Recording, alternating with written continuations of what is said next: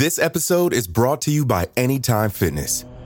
Forget dark alleys and cemeteries. For some, the gym is the scariest place of all, but it doesn't have to be.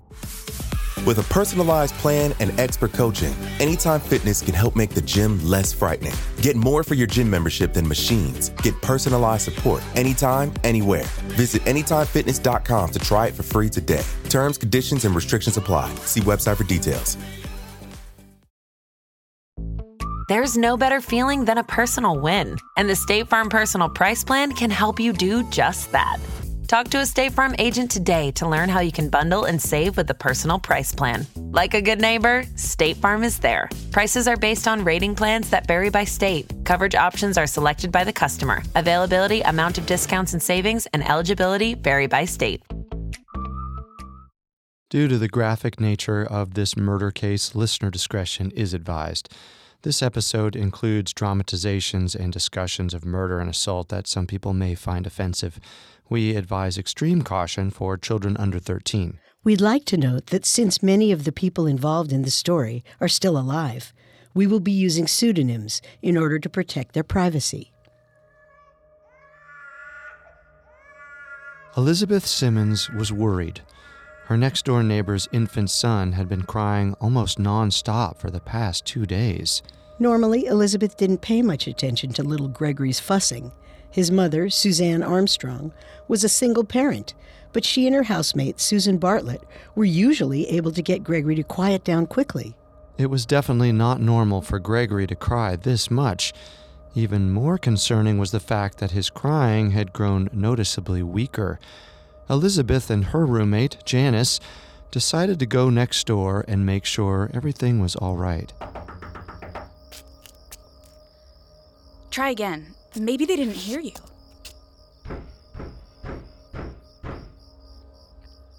Come on, let's check around back. Elizabeth and Janice climbed over the fence that separated the two houses and looked around Armstrong and Bartlett's yard. The back door was ajar, and a light was on in the kitchen. A knot formed in Elizabeth's stomach as she tentatively stepped inside. Aside from Gregory's faint whimpers, the house was completely quiet.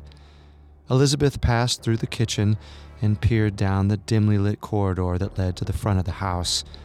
At the end, she saw Susan Bartlett lying face down by the front door. Elizabeth dashed to her side, but there was nothing she could do. Bartlett was dead. She was lying in a pool of dried blood, her arms covered in deep gashes. When Elizabeth turned her head, she saw Suzanne Armstrong lying dead inside one of the bedrooms.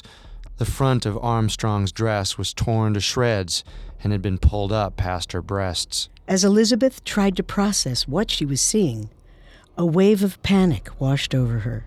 She had yet to see baby Gregory, and she couldn't hear his crying anymore.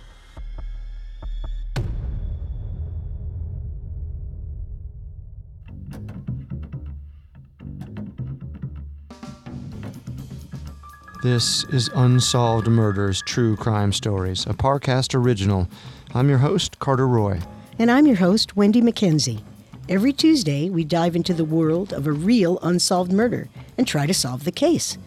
This is our first episode on the 1977 murders of Suzanne Armstrong and Susan Bartlett, colloquially known as the Easey Street Murders. At Parcast, we are grateful for you, our listeners. You allow us to do what we love. Let us know how we are doing. Reach out on Facebook and Instagram at Parcast and Twitter at Parcast Network. And if you enjoyed today's episode, the best way to help us is to leave a five star review wherever you're listening. It really does help. We also now have merchandise. Head to parcast.com slash merch for more information. And you can listen to previous episodes of Unsolved Murders, as well as all of Parcast's other shows on Spotify and wherever else you listen to podcasts.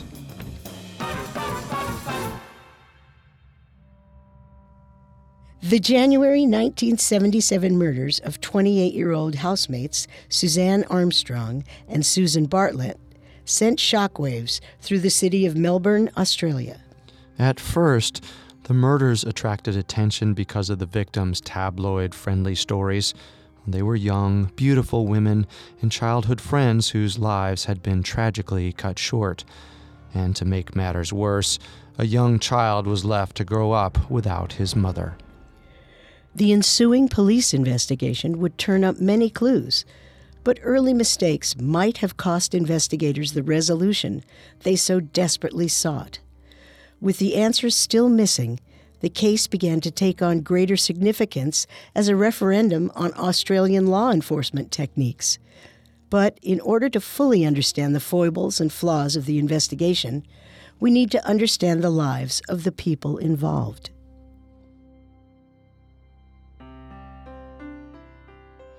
Suzanne Armstrong and Sue Bartlett were both born in 1949 in the rural town of Benalla, Australia. They met as 14 year old high schoolers in 1963 and discovered they had much more in common than just their first names. Each of them was the eldest child in a single parent household. Sue Bartlett's mother, Elaine, raised Bartlett and Bartlett's younger brother, who we'll call Michael, on her own. Details on Suzanne Armstrong's early life are scarce, but at some point during her childhood, Armstrong's father Bill and her mother, who we'll call Sarah, divorced. As the oldest of four children, Armstrong was largely responsible for taking care of her siblings and developed a close bond with them, particularly her younger sister, who we'll call Amanda. As independent young women, both Armstrong and Bartlett epitomized the rebellious nature of the swinging 60s. Sue Bartlett would frequently get into trouble for wearing miniskirts, while Suzanne Armstrong was the living definition of a flower child. Although they had different fashion tastes, the two young women quickly bonded over their love of music, particularly the Beatles. They spent many afternoons at Sue Bartlett's house listening to records. They'd have good natured arguments over control of the record player with Bartlett's younger brother Michael, who preferred the Rolling Stones. That's enough out of Mick Jagger, Michael. A Hard Day's Night just came out and we want to listen to it now. Ugh, always with the Beatles. Can't you just stuff off for one night? You'll get to see the Beatles when they come to Australia, but the Stones aren't ever gonna come here. Wait, what? The Beatles are coming to Australia? How did I hear about this before you two? They're touring in Melbourne in June. Oh my god! Oh my god! When the Beatles announced a series of concerts at Melbourne's Festival Hall in June 1964, the girls were over the moon. But there was only one problem. Melbourne was 180 kilometers from Benalla, and neither of their mothers would take them. I can't believe our moms are such losers. I know, right? They're going to make us miss the Beatles just because it's a little far away. I can't believe we won't get to see them. Well, hold on. Just because they won't take us doesn't mean we can't go. Oh, I get it. We just have to take ourselves. Bingo. The duo purchased bus tickets and took the 180 kilometer journey to Melbourne on their own. We don't know if the girls had permission to go to the concert or if they went in secret. But either way, the excursion demonstrated their independent spirits and a shared appetite for adventure. After graduating from high school around 1967, Suzanne Armstrong left Benalla and moved to Melbourne to get a taste of city life. Sue Bartlett preferred to remain closer to her family and got a job as an arts and crafts teacher in a small town called Broadford, about halfway between Benalla and Melbourne. Bartlett enjoyed Broadford's tight knit community and frequented the local theater and music scene.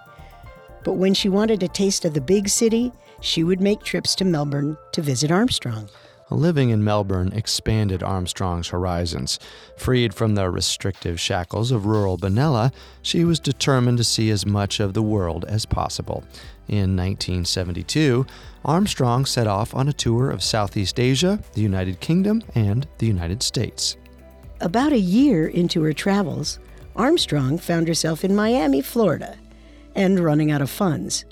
She explained her predicament to a man she had recently met at a party. He told her that he knew an easy way for her to make some quick cash. All you have to do is hop on a plane to Bogota, pick up a suitcase, and bring it back here. I'm not sure. This seems like a bad idea. Come on. You want to be able to keep traveling, don't you? This will be the easiest $400 you'll ever make. And plus, you'll get to see Colombia. I have always wanted to go to South America. But what happens if I get caught? Something tells me the authorities won't be too pleased if they find me with a suitcase full of emeralds. Don't worry about that. They never bother stopping you. It's the guys like me they're watching out for. Okay. I'll do it. That's the spirit. I'll reserve the plane tickets for you now. But when Armstrong got to Bogota, she found out the suitcase wasn't full of emeralds, it was packed with cocaine. Armstrong scolded herself. She should have seen this coming. She was scared to try and smuggle the suitcase through customs, but she was also scared of what would happen to her if she returned to Florida empty handed. Her contact hadn't made any explicit threats, but she knew her life could be in jeopardy if she came back without the suitcase. Armstrong took a deep breath. Her flight was boarding soon. It was now or never. She made her way through the Bogota airport, drug filled suitcase in hand. As she filed through the customs line, Armstrong noticed the officers were carefully checking everyone's luggage. Although the cocaine was hidden in the suitcase's lining, she was sure they'd be able to find it if they looked hard enough. Finally, it was her turn to present her passport. Armstrong tried to flash a winning smile, but the customs official wasn't impressed. He motioned for her to hand over the suitcase. As the official rifled through the suitcase's contents, Armstrong tried not to look at the false seams that concealed a fortune's worth of narcotics. After what seemed like an eternity, the official snapped the suitcase shut, stamped her passport, and sent her on her way. Once she was at the gate, she let out a breath she didn't even realize she'd been holding. Unfortunately, Suzanne Armstrong's problems weren't over yet. Here's your stupid suitcase. Now, my money, please. Yeah, that's not happening. Are you kidding me? I almost went to jail. Welcome to the drug smuggling business, honey. Now, if you'll excuse me, I have real business to attend to. Armstrong was upset, but didn't push the issue. She was just happy to have gotten through the experience in one piece and didn't want to get into any more trouble. After her harrowing experience, Armstrong decided it was time to return to Australia. She arrived in late 1973, excited to reunite with her best friend, Susan Bartlett. Unfortunately, by the time Armstrong was back in Australia, Bartlett was out of the country. She had left her teaching job in Broadford and was taking an extended vacation in Greece before making her next career move. As the two friends exchanged letters, Armstrong could tell what a great time Bartlett was having. Bartlett invited Armstrong to join her in Greece, but Armstrong was still low on funds. However, Armstrong was determined to join her friend. She got a job as a taxi cab driver and started saving up for a plane ticket. In August 1974, Armstrong had earned enough money to join Bartlett in Greece. They met in Athens before heading out on an adventure through the Greek islands. Over the next few months, the two Sues hopped from island to island, soaking up the sun in Aegina, Delos, Hydra, Mykonos, and Paros. When they arrived in Naxos sometime in late 1974, a handsome young fisherman, who we'll call Adrian, caught Armstrong's eye. We don't know exactly how much time they spent on Naxos, but it was long enough for Armstrong and Adrian to become romantically involved. In January 1975, Bartlett's vacation ended and she returned to Australia. She got her second teaching job, this time at the Collingwood Education Centre in Melbourne. However, Armstrong decided not to go back with her. She revealed the reason why in a letter to her younger sister, Amanda. We've just been to Athens and I've seen a doctor there, and he said I was definitely pregnant. I'm going to marry Adrian. I've decided it's the best thing to do. I know I won't lead the same sort of life I would if I was in Melbourne, but it will be a very simple life, and I hope I will have all the comforts and conveniences I want. We won't be living here forever, though. We better not, anyway. Suzanne hadn't expected to get pregnant, but she clearly cared enough about Adrian to stay with him and raise the child together. Perhaps she was thinking about her own upbringing in a divorced household when she made the decision to stay in Naxos. The idea of leading a simple, quiet life also seemed to appeal to Suzanne Armstrong. after all the excitement from the past few years. But the real excitement in Suzanne Armstrong's life was just about to begin. Coming up, Suzanne's life in Greece becomes far more complicated than she had anticipated. This episode is brought to you by Anytime Fitness. Forget dark alleys and cemeteries. For some, the gym is the scariest place of all, but it doesn't have to be. With a personalized plan and expert coaching, Anytime Fitness can help make the gym less frightening. Get more for your gym membership than machines. Get personalized support anytime, anywhere. Visit AnytimeFitness.com to try it for free today. Terms, conditions, and restrictions apply. See website for details. And now, back to the story. In January 1975, 26 year olds Susan Bartlett and Suzanne Armstrong's Grecian vacation had come to an end. A new school term was about to begin, and Bartlett had accepted a job as an arts and crafts teacher at the Collingwood Education Center in Melbourne. But Suzanne Armstrong was staying behind. During their stay on the island of Naxos, Armstrong had become romantically involved with a fisherman, we're calling Adrian, and was pregnant with his child. Armstrong decided to stay on in Naxos with Adrian, and they planned to get married. At first, Armstrong enjoyed living the quiet, simple life that was part and parcel to small islands in the Aegean Sea, but she quickly began to chafe against the strict cultural customs she was supposed to follow when it came to her pregnancy. Sometime in early 1975, she wrote a letter to her little sister Amanda to vent her growing frustrations. Boy, the things I get told not to do here. You wouldn't believe it. I'm not supposed to run an inch, not supposed to sit with my legs crossed, or reach up, or sit cross legged on the bed. I'm not supposed to lift up the dog, or lift anything. It's really incredible. Armstrong's relationship with Adrian was starting to become equally frustrating. Although they had purchased wedding rings, the rest of the wedding was proving incredibly difficult to organize. It wasn't as simple as going down to the church and having a ceremony. As a foreign citizen, Armstrong needed special documents in order to marry Adrian, and navigating the maze of bureaucracy to get the documents wasn't easy. With all the restrictions being placed on her by Adrian's family, Armstrong wasn't able to get a lot done by herself, and Adrian wasn't being much help. By May 1975, four months after she discovered she was pregnant, they still weren't married. Were you able to go to the courthouse today? I couldn't. Dimitri needed help with bringing in his catch, and by the time we were done, it was closed.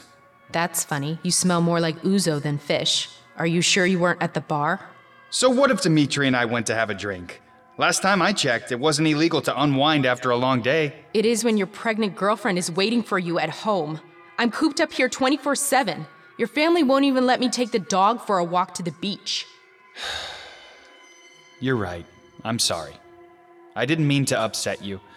I promise I'll go tomorrow.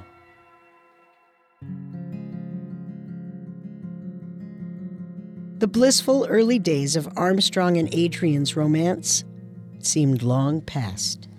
While Suzanne Armstrong languished in her solitary existence on Naxos, her best friend Susan Bartlett was having the time of her life teaching in Melbourne.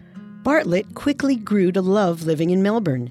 She loved teaching in the diverse, vibrant environment of the Collingwood Education Center and was well liked by her students and coworkers alike. At the time, Bartlett was living in the hip Richmond neighborhood. Her commute to Collingwood was short and enjoyable as she loved driving her VW bug. There were also great restaurants and plenty of concerts to attend. Sue would frequently go to one of Melbourne's many Greek restaurants, which must have made her think of Suzanne Armstrong and her struggles in Greece. Well, we don't know exactly how much they communicated during this time, but Suzanne Armstrong was a prolific letter writer. It's easy to imagine that she was probably keeping Sue Bartlett updated with the problems she was having with Adrian. In August 1975, it was finally time for Suzanne Armstrong to give birth. With the due date looming, Armstrong's mother, who we'll call Sarah, came to Naxos with Armstrong's stepfather, who we'll call Bert. Sometime that month, we don't know the exact date, Armstrong gave birth to a healthy baby boy, who she named Gregory. Well, Gregory's birth helped raise Suzanne's spirits, and her family's presence helped her feel more at home. Having a newborn baby to take care of also helped heal the rift between Suzanne and Adrian. But the happy circumstances were only temporary.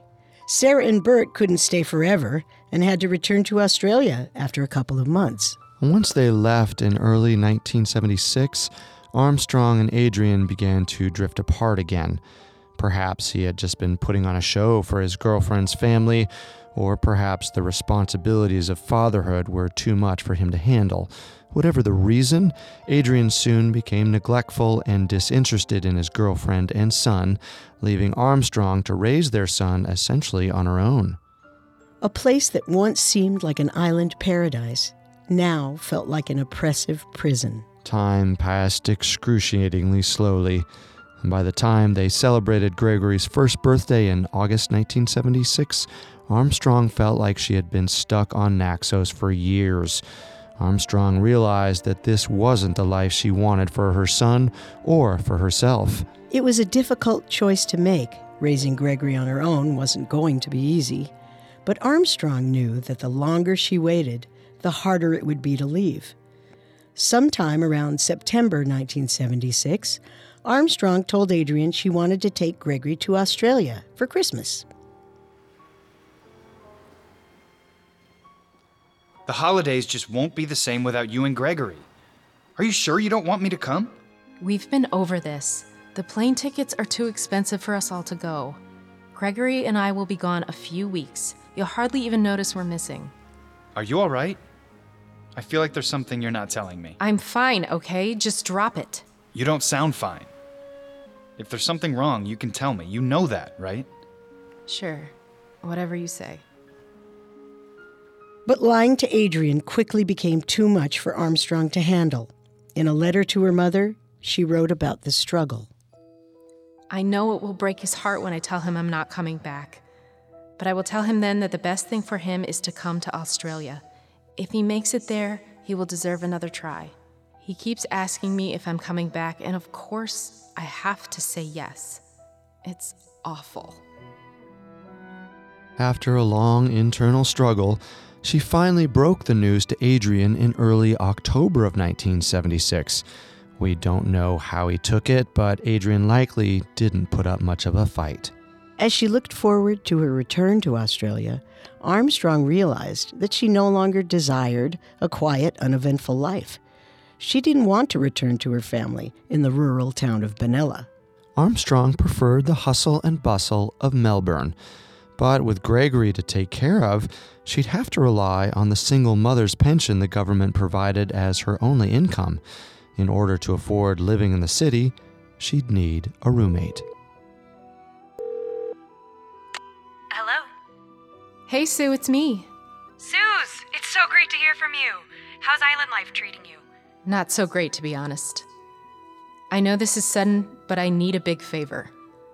I'm moving back to Australia with Gregory in a few weeks, but I won't be able to afford to live in Melbourne on my own. Would you want to rent a house with me? Oh, of course I would. It'll be just like old times. I'll start looking for a place right away.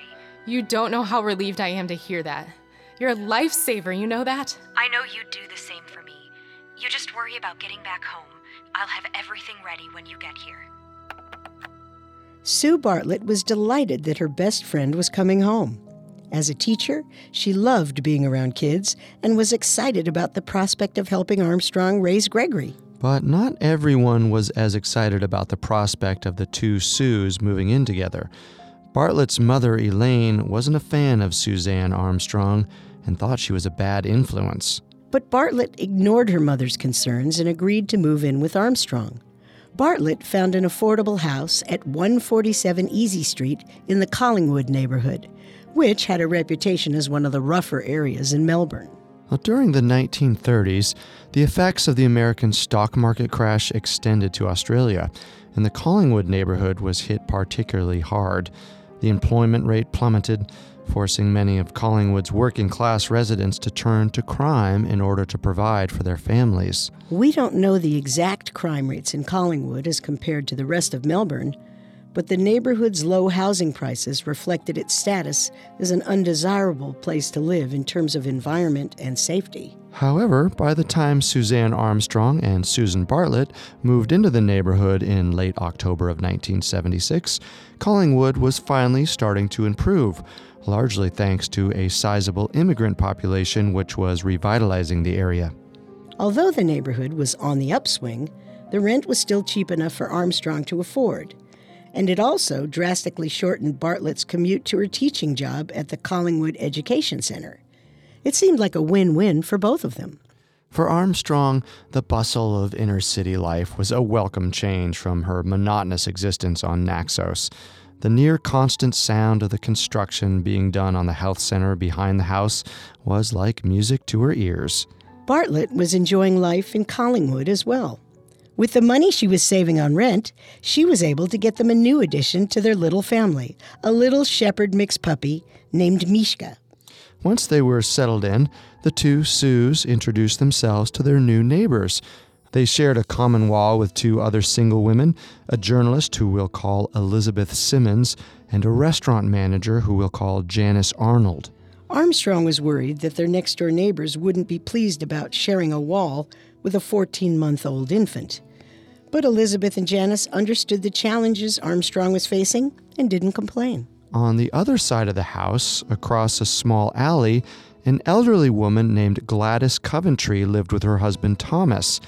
Mrs. Coventry served as the de facto neighborhood watch, as she liked to station herself by her kitchen window and observe the various goings on around her.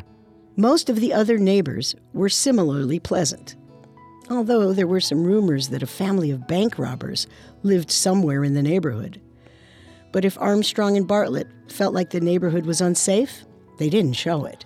Late October in Melbourne was a warm time of the year, as the wet spring was turning into a sweltering summer, and the two Sues would leave their windows and back door open to let in the fresh air. Their side gate was usually unlocked so the neighborhood kids could come to splash around with Gregory in their blow up pool. Shortly after they moved in in 1976, Sue Bartlett started dating a young tobacco salesman, whose name has never been made public. He had just purchased a new white Mercedes, which stood out like a sore thumb when he parked it in front of their house. Perhaps inspired by her friend's budding romance, Armstrong decided she was ready to begin dating as well. Adrian was firmly in the rearview mirror, and Armstrong was prepared to let someone new into her life. Armstrong's sister Amanda offered to set her up with her boyfriend's brother, a 30 year old sheep shearer who we'll call Carl. They had met once or twice, and Suzanne thought they had a good rapport. Apparently, he agreed and called her up on Christmas Day of 1976 to set up a date. Things were looking up for the two Sues. As the new year beckoned, it seemed like their lives were full of endless possibilities. But within the next two weeks, they'd both face an unexpected end. Coming up, we'll tell the story of Suzanne Armstrong and Sue Bartlett's last days. And now, back to the story. In late October of 1976, 28 year old friends Suzanne Armstrong and Sue Bartlett moved into a small three bedroom house at 147 Easey Street in Melbourne's Collingwood neighborhood. Both women agreed that the move had been a great decision. After Armstrong's sudden return from Greece, she was getting back on her feet faster than she could have ever anticipated. Sue Bartlett was a big reason for that. She had agreed to move in with Armstrong without hesitation, and was proving to be a huge help in taking care of Armstrong's infant son, who we're calling Gregory. Bartlett's help even extended to Armstrong's dating life, as Bartlett would watch Gregory while Armstrong went out on the town. This included a date she went on with the 30 year old sheep shearer who we're calling Carl Brandenburg during the last weekend of 1976. Carl took Suzanne Armstrong to see a rodeo near the town of Bendigo, about 150 kilometers north of Melbourne. Before heading back, they stopped by the local pub for a few drinks, then drove back to Melbourne. The date was a huge success, and they made plans to see each other again very soon. A few days later, Armstrong went on another date with Carl, We don't know what they did, although we do know that Armstrong brought little Gregory along with her. Carl didn't seem to mind at all. He was absolutely smitten with Armstrong, and the feeling was apparently mutual. In a later interview, Carl claimed that the two of them discussed the idea of getting married in the near future. Later that week, on Sunday, January 9th, 1977, Carl brought Armstrong and Gregory over to his sister's house for a late afternoon lunch. After they ate, they carried the TV into the backyard and enjoyed the early summer weather as evening approached. Carl took Armstrong and her son home around midnight. Armstrong smiled when she saw the white Mercedes belonging to Sue Bartlett's new boyfriend parked out front. She was excited to introduce Carl to her best friend. As they walked inside, they passed the young salesman on his way out and exchanged a cursory greeting. While Suzanne went to put Gregory to bed, Carl sat down for a cup of tea with Bartlett. So, I hear things are getting pretty serious between you and Suzanne. Well, it, it's still early. She says there's been talk of marriage. I'd say that's pretty serious. You're right. I just don't want to jinx it. She's so amazing, and, well, I'd hate to do anything to lose her. Listen, Carl, you seem like a great guy. Judging from everything Suze has said about you, she certainly thinks so. But she just got out of a very complicated situation. I'm not trying to scare you off, but be careful with her. She's my best friend, and I don't want to see her get hurt again. I wouldn't dream of it. I know we've only been on a couple of dates, but I've fallen for her. I would never do anything to hurt her. Good, because if you do. What are you two gabbing about? You look so serious. Oh, nothing much. Just getting to know each other a bit. Anyway, it's getting late, and I think I'll go to bed. It was very nice meeting you, Carl. Yes, same to you. I hope she didn't scare you too much. She can get very intense sometimes. Yes, she seems quite protective. Anyway, it's getting late. I'll call you tomorrow? Sounds great. The two of them made plans to see each other later in the week. Armstrong couldn't believe how lucky she was to have met a guy like Carl. He was kind, gentle, and had taken an interest in her son. He seemed like the total package. And despite her stern warning, Bartlett didn't disagree. The next day, the morning of January 10th, 1977, she woke up early to go shopping with her mother. Although Elaine Bartlett had disagreed with her daughter's decision to move in with Armstrong, they still enjoyed a close relationship. Perhaps Elaine was feeling a bit guilty about criticizing her daughter, because the two of them went shopping at the upscale Gregory's department store in downtown Melbourne. They even had lunch at the store's restaurant, which was a very big deal at the time. Well, that night, Susan Bartlett invited her younger brother, who we'll call Michael, over for dinner. Although the two siblings were incredibly close, Bartlett did have an ulterior motive for the home cooked meal. She wanted Michael to fix her stereo. But Michael was happy to help. He was an avid tinkerer and never turned down an opportunity to spend some quality time with his sister. Michael arrived around 7 p.m. and stayed for a couple of hours. He left around 9 p.m., just as the two Sues were settling onto the couch to watch a popular TV show called The Sullivans. Before Michael headed out, he and his sister made plans to see each other again for dinner in about a week. But as he closed the front door behind him, Michael had no idea that it was the last time he'd ever see his sister alive.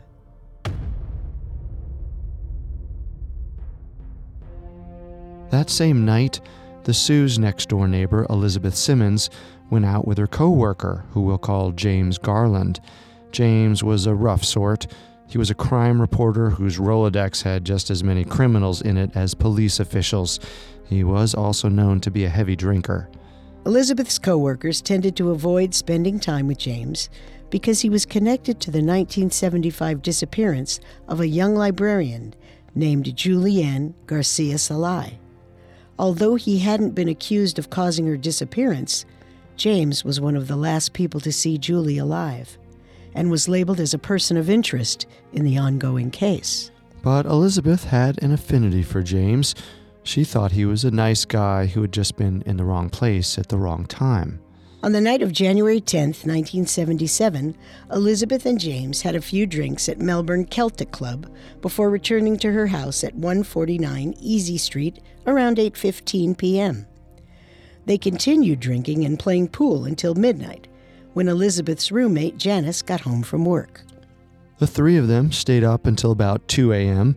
Well, given the late hour and copious amounts of alcohol they had drunk, Elizabeth made a bed on the couch for James to sleep on before she went to her room and passed out.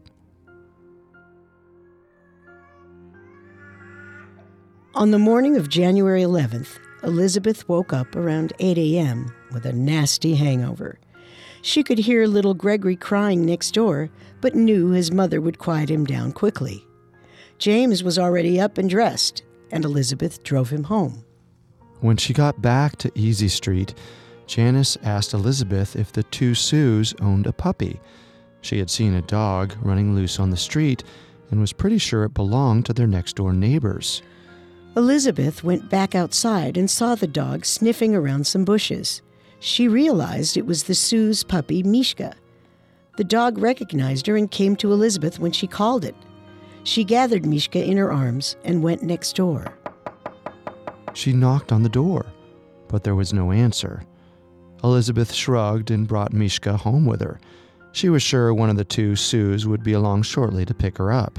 But when Elizabeth got home that night from a dinner with some friends, the dog was still there. Janice told her that she had tried getting in touch with the Sues, but had been unsuccessful. Although Elizabeth loved dogs, she had no desire to take care of Mishka any longer than she had to. She went into the backyard and peered over the fence. Can you see anything? It looks like the back door is open. I can see a light on in the kitchen, too. Hello? Suze? We have your dog. I haven't heard Gregory crying since I got home. Maybe they went out for the day or something. Let's just leave them a note. Good idea. Dear Suze, we have your dog which was wandering around the street. You are obviously not home. So give us a yell and we will return Mishka to you promptly. Regards, Elizabeth and Janice.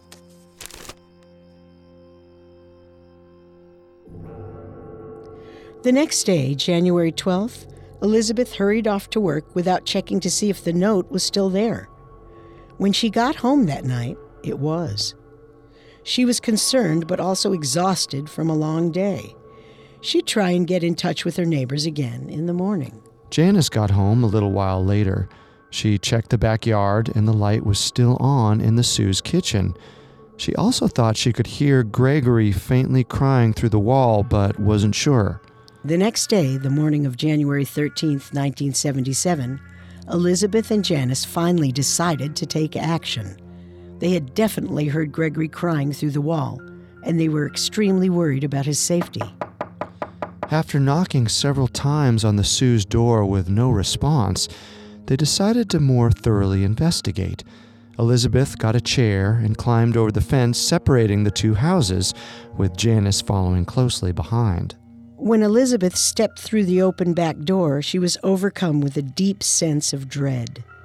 Aside from the light in the kitchen, there were no lights on in the house. As Elizabeth crept down the darkened hallway, she saw what looked like someone lying down by the front door. Ah! It was Sue Bartlett, lying in a dried pool of blood. It seemed like she had been there for a long time. Her bare feet had turned black from a lack of blood flow. Elizabeth turned her head and saw Suzanne Armstrong lying dead in her bedroom. She could see that someone had hiked up Suzanne's nightgown. Janice ran home to call the police while Elizabeth went to check on Gregory. To her great relief, the little boy was still alive. While she waited for the police to arrive, Elizabeth tried to reassure Gregory as best she could. As she looked into his eyes, Elizabeth shuddered at the thought of the horrible deeds that had been committed while Gregory lay in his crib. She couldn't believe that neither she nor Janice had heard anything. How could a pair of such gruesome murders have happened so silently? Elizabeth felt horrible that she hadn't gone to check on Gregory sooner. but she was relieved that he had escaped the horrifying fate that his mother and her friend had suffered. She just hoped that their killer would be brought to justice soon.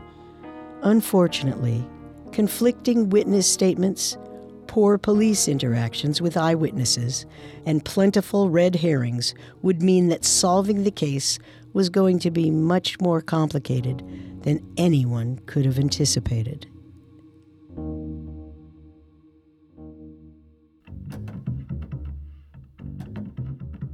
Thanks again for tuning in to Unsolved Murders. We'll be back next Tuesday with part two of the Easey Street murders as we examine the confounding investigation into the deaths of Suzanne Armstrong and Sue Bartlett.